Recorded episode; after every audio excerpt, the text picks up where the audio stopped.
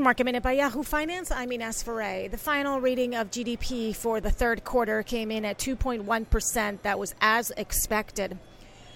Biogen is seeing a bit of a pop after announcing that it will buy back $5 billion worth in stock. The announcement came in an 8K filing after the market closed yesterday, and this is on top of a $5 billion share buyback program that it had announced back in March.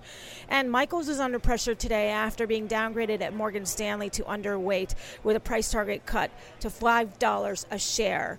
IAC says it's buying care.com. That's a platform for caregivers. IAC announced it will buy care.com in a deal that's valued at almost $500 million. This comes a day after IAC announced that it was spinning off its stake in Match Group. For more market minute news, head to yahoofinance.com.